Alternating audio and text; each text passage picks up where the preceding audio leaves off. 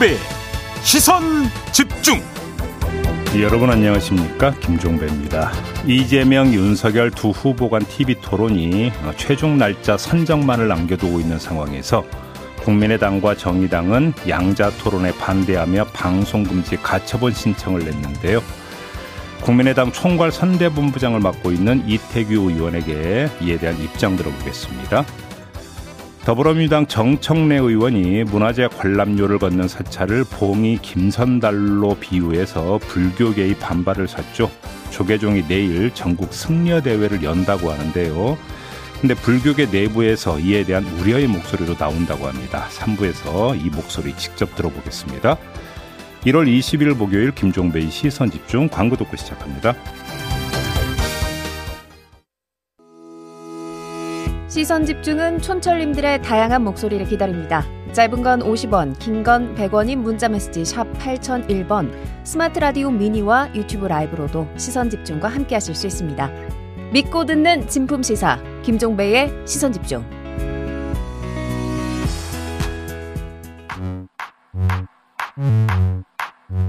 뉴욕에 뉴욕타임즈가 있다면 시선 집중에는 JB타임즈가 있다. 촌철살인 뉴스 총정리 JB타임즈. 네, 더마과 함께 시선 집중의 문을 열겠습니다. 어서 오세요. 네, 안녕하세요. 더마과입니다. 네. 며칠 전에 처음으로 생방을 함께 하신다던 안만호님 기억하세요? 네. 오늘도 생방 보려고 유튜브에 접속했습니다. 네. 이젠 아침 일상이 되어가는 것 같습니다. 라고 인사 남겨주셨어요. 네. 요즘 흔히 하는 표현이죠. 음? 한 번도 안 들어본 사람이 있어도 한 번만 듣는 사람은 없다. 아. 괜찮았습니까? 제비가 점점 저를 닮아가는 것 같은데. 매누님이. 되게 안 좋은 얘기인데. 좋은 거죠. 매누님이 네, 네. 더마까 웃음소리가 듣고 싶은 아침입니다. 웃어주실 거죠? 오늘도 시선 집중합니다. 라고 해주셨고요. 네. 6207님이 사는 재미가 없는데 출근길 그나마 시선 집중 듣는 재미로 삽니다. 라고 인사 보내주셨습니다. 음, 그나마가 아니라 그래도. 좋은 일이죠. 네. 네 네. 자, 오늘은 자, 그 북한발 속보부터 정리를 좀 해야 될 것 같습니다. 지금 북한발 속보가 들어왔는데요. 조선중앙통신이 조금 전에 그 보도한 내용 음, 속보로 지금 전해지고 있는데 노동당 중앙위원회가 김정은 총비서가 참석한 가운데 제8기 제6차 정치국 회의를 열었다고 하는데 네. 여기서 이런 결정을 내렸다고 그 보도를 했어요. 우리가 선결적으로 그리고 주동적으로 취하였던 신뢰 구축 조치들을 전면 제고하고 잠정 중지했던 모든 활동들을 재가동하는 문제를 신속히 검토할 때 대한 지시를 해당 부문에 포치했다. 포치했다가 어떤 의미죠? 이게 이제 북한도 이당 결정을 하부 단위로 전달 고지할 때 그걸 네. 포치라고 표현을 한다고 하는데요. 네. 아 이걸 그러니까 이제 고지를 했다는 이야기가 되는데 여기서 잠정 중지했던 모든 활동들 이게 이제 문제가 되는 건데 네. 이 2018년 4월에 노동당 중앙위 전원회의에서 어떤 결정을 내린 바가 있냐면 핵실험장을 폐기하고 핵실험 및 대륙간 탄도 미사일 시험 발사를 중단한다. 음. 이렇게 선언을 한 바가 있었는데 네. 바로 이걸 의미하는 거 아니냐. 지금 이렇게 지금 해석이 따라붙고 있는 거고요. 어허. 이렇게 되어버리면 핵실험 다시 시작할 수 있다는 이야기고 ICBM도 쏘아 올릴 수 있다. 네. 이런 이야기가 되니까 이거는 지금 또 한반도 주변 장세를 급속히 얼어붙게 만드는 이런 지금 발표라고 봐야 되는 거거든요. 그래서 네. 걱정이 되는 건데 또 한 대목이 있습니다. 어, 조선중앙통신이 그 보도한 또 다른 내용이 뭐냐면 정치국 결정에 어떤 내용이 들어갔냐면 김일성 탄생 110돌, 그다음에 김정일 탄생 80돌을 성대히 경축할 때 대한 문제가 채택이 됐다. 성대희. 네. 그러니까 지금 꺾어진 해가 된다는 얘기잖아요. 여기 있는 것을 성대히 경축하는 방법이 그럼 뭐가 있느냐? 바로 ICBM 이런 것들을 축포로 쏘아 올릴 가능성. 어허. 이거를 지금 배제할 수 없는 것 아니냐. 이런 지금 그 해석이 따라붙을 수 있는 거 아니겠습니까? 네. 그래서 이게 좀 그 우리와의 앞으로 좀 그 주목해서 봐야 되는 부분이고요. 또 하나 지금 패턴이 지금 나오고 있는 게 있는 게 한반도에서 상당히 심각한 그 안보 상황이 전개가 됐던 게 언제입니까? 2017년에서 2018년으로 넘어가는 그 즈음이었습니다. 그렇죠. 예. 그러면서 이게 이제 대전환이 이루어졌던 게 2018년 2월 평창 동계 올림픽 때였댔잖아요. 네. 그러면 그 전 단계에서 급속히 얼어붙었던 때를 한번 잘 그 되돌아보세요. 새 정부가 출범한 직후였었어요. 그렇죠. 근데 지금도 거의 비슷한 시점에서 거의 비슷한 패턴이 지금 다시 반복이 되고 있다. 네. 이걸 어떻게 읽어야 될 것이냐라는 문제가 또 따라붙는 거거든요. 그러니까요.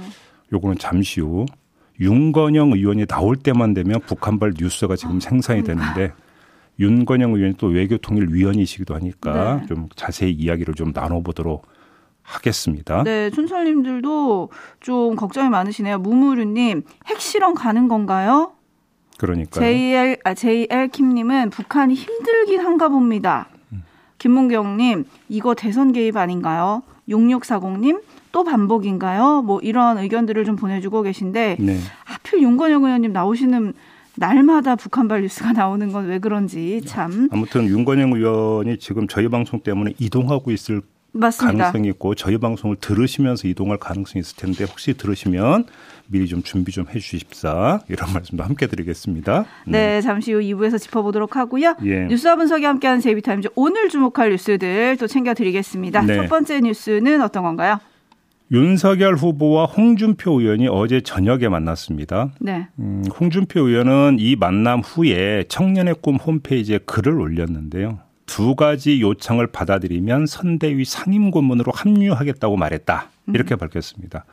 자신이 요구한 두 가지 요구사항이 뭐냐면 첫째, 국정 운영 능력을 담보할 만한 조치를 취해서 국민 불안을 해소하라. 둘째, 처갓집 비리는 엄단하겠다라는 대국민 선언을 하라. 이 두 가지였다라는 겁니다. 네. 홍준표 의원이 갑자기 돌연 절필 선언을 해서 네. 그 원인이 뭘까? 이렇게 저희가 얘기한 적도 있잖아요. 그랬죠. 그 원인의 궁금증이 조금 풀리는 것 같기도 한데 그렇습니다. 어제 회동 어떻게 봐야 될까요? 지금 그 국민의힘 관계자가 이 회동 전에 뉴스가 이제 회동한다는 뉴스가 나왔을 때 어떤 말을 했냐면 아, 양쪽 인사가 이 만남을 위해서 물밑에서 조율을 했다 이렇게 밝혔고요. 홍준표 의원 쪽 관계자도 윤석열 후보가 이번 만남을 위해서 공을 많이 들였다 이렇게 이야기를 했습니다. 이 두 발언을 종합을 하면 백지에서 만난 게 아니라 일정한 조율을 거치고 만났다. 이렇게 해석할 여지가 있는 거겠죠. 네. 그럼 도대체 뭘 조율하느냐. 이런 문제가 나오는 거 아니겠습니까? 네.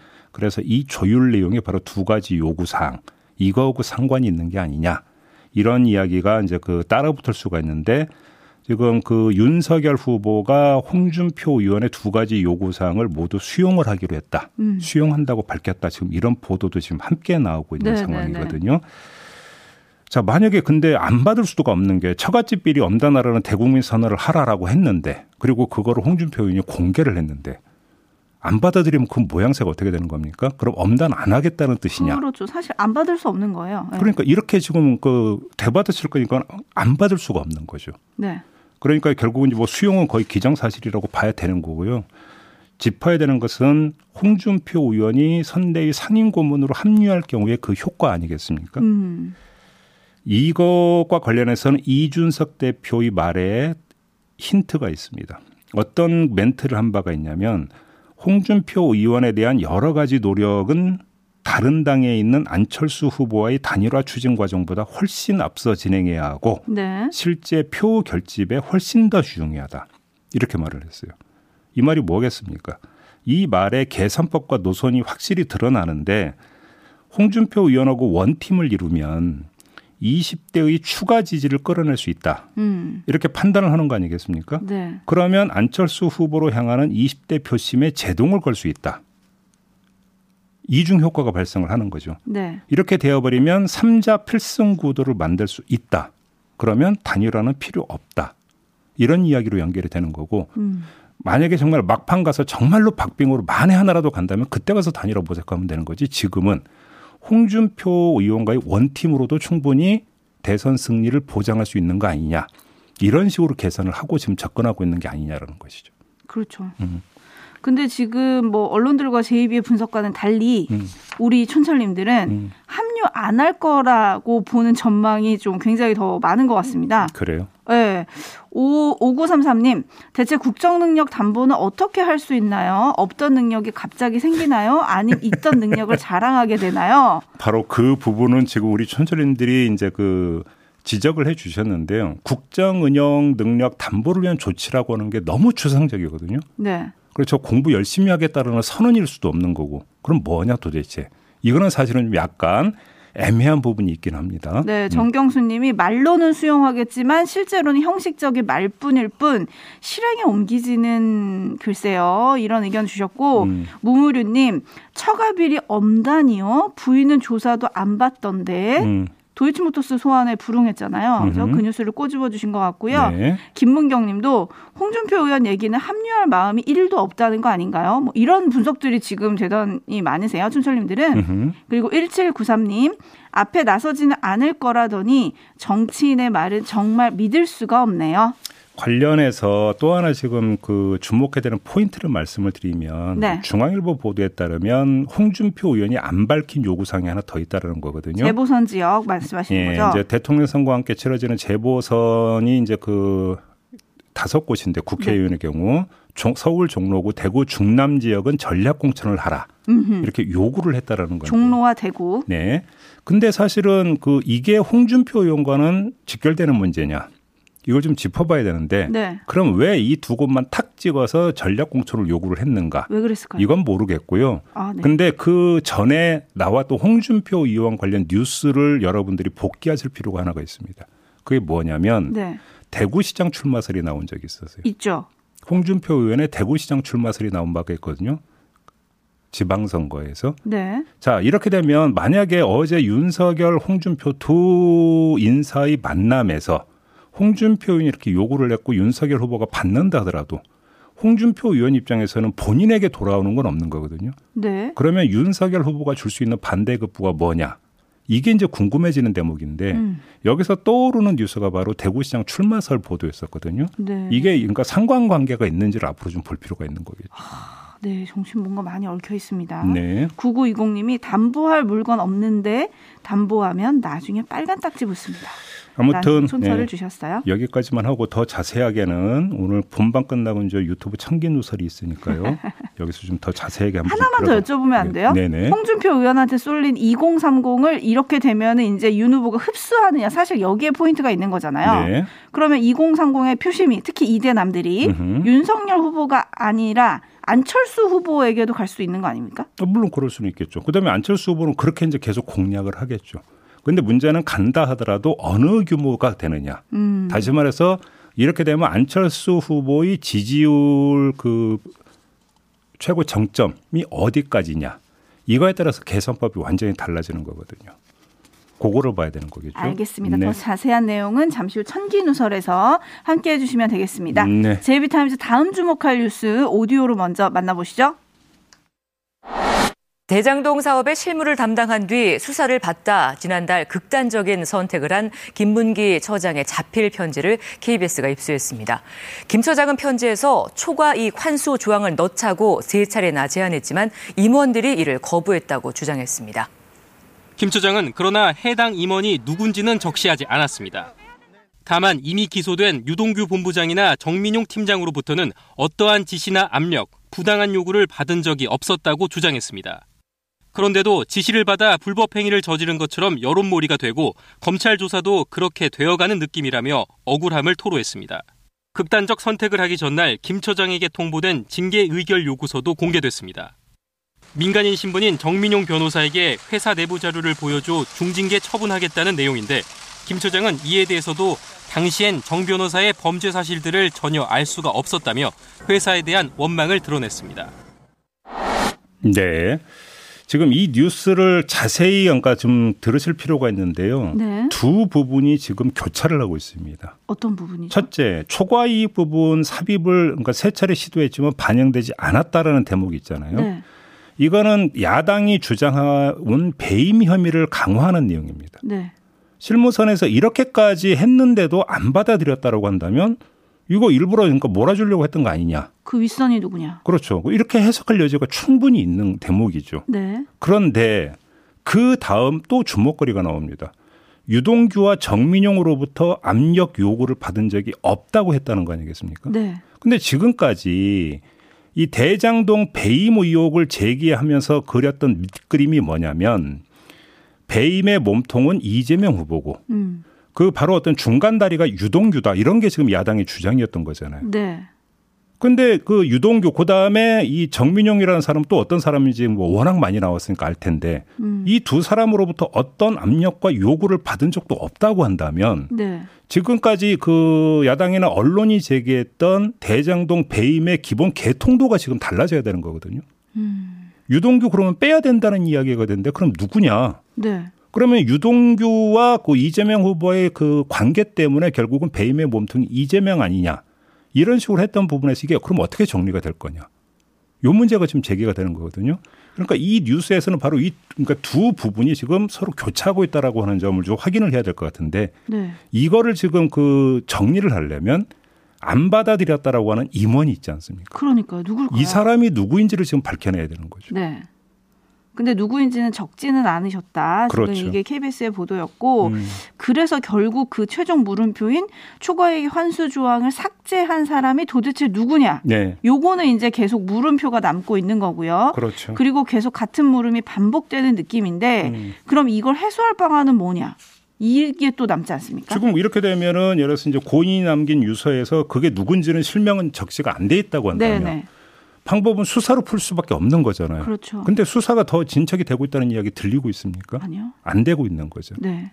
결국 여기서 막히고 있는 거잖아요. 그러니까요. 그러니까 검찰로 들어가면 막힌다라는 이야기가 돼버리는 거잖아요. 그러니까요. 네. 그리고 사실 이 뉴스가 작년에 10월부터 계속 보도가 됐던 뉴스 중에 하나기는 하거든요. 그죠? 네. 개발이익 초과이익 환수 조항을 넣으려고 했는데 윗선에서 막혔다. 이건 계속 나왔던 얘기고. 아니 그러니까 또 이야기 나온 김에 어제 이제 한국일보가 보도한 내용이 이제 그 나오지 않았습니까?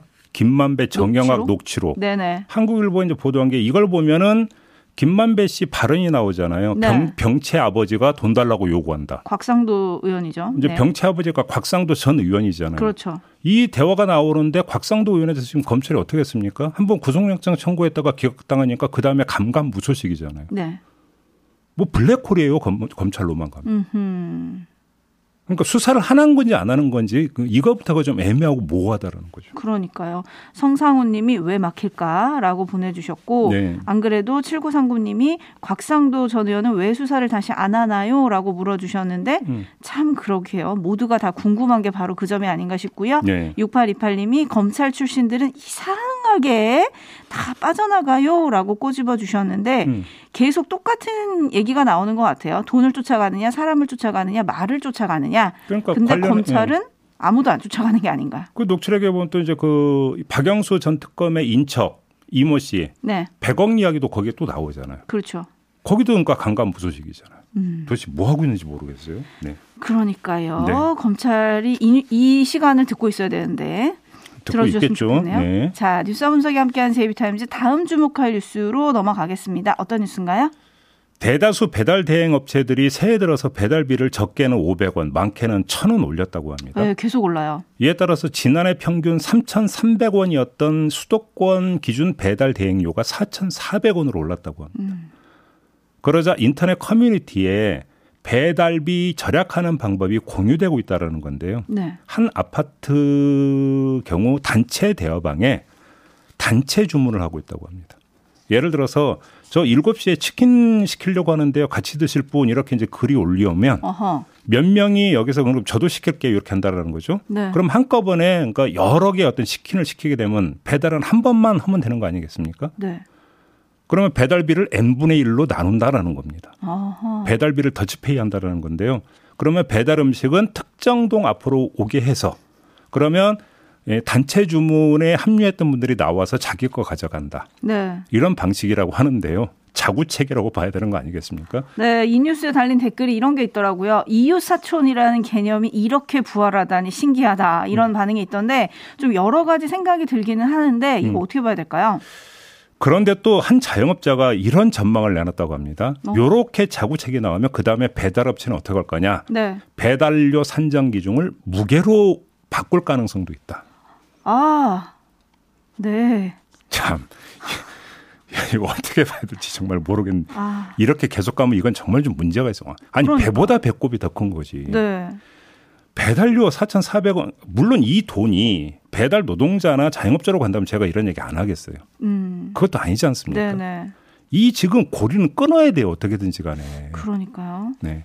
그래서 그러니까 그 소개해드리는 내용이고요. 네. 그다음에 시간이 없기 때문에 짧게만 좀 전해드리면 어제도 주요 뉴스가 하나 나온 게 있지 않습니까? 열린공감 TV 그 김건희 씨 7시간 녹취록 네. 보도와 관련해서 열린공감 TV의 방영과 배포를 금지해달라는 가처분 신청이 들어갔는데 어제 결정이 나왔어요. 네. 사생활 부분을 제외하고는 모두 방송할 수 있다. 있다. 음. 이런 지금 결정이 나왔는데 이거는 MBC 스트레이트에 대한 가처분 일부 인용 결정보다 훨씬 폭넓게 그러니까요. 그러니까 방송을 할 수 있다라고 인정을 한 내용입니다. 네. 그러니까 정확히 하면 사생활 부분하고 그 서울의 소리 이무 그러니까 이명수 기자와 김건희 씨 간의 통화가 아닌 제3자 통화는 하면 안 된다라고 했는데 네. 열린 공간 TV 쪽에서 밝힌 건 제3자의 통화는 없는 것으로 지금 알고 있다. 음. 그러니까 그거는 뭐 이제 별로 의미가 없는 이야기이고 네. 딱 하나 사생활 부분 말고는 다 방송해도 된다. 네. 이런 지금 판단이 내렸다라고 하는 거예요.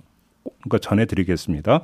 네, 알겠습니다. 또 오늘 그 서울의 소리 관련한 방송금지 가처분 판결도 오늘 나올 것 같은데요. 네. 네, 그건 또 어떻게 나오는지 내일 종합해서 한번 얘기를 해주시죠. 알겠습니다. 자 이렇게 마무리하죠. 더마카 수고하셨습니다. 고맙습니다.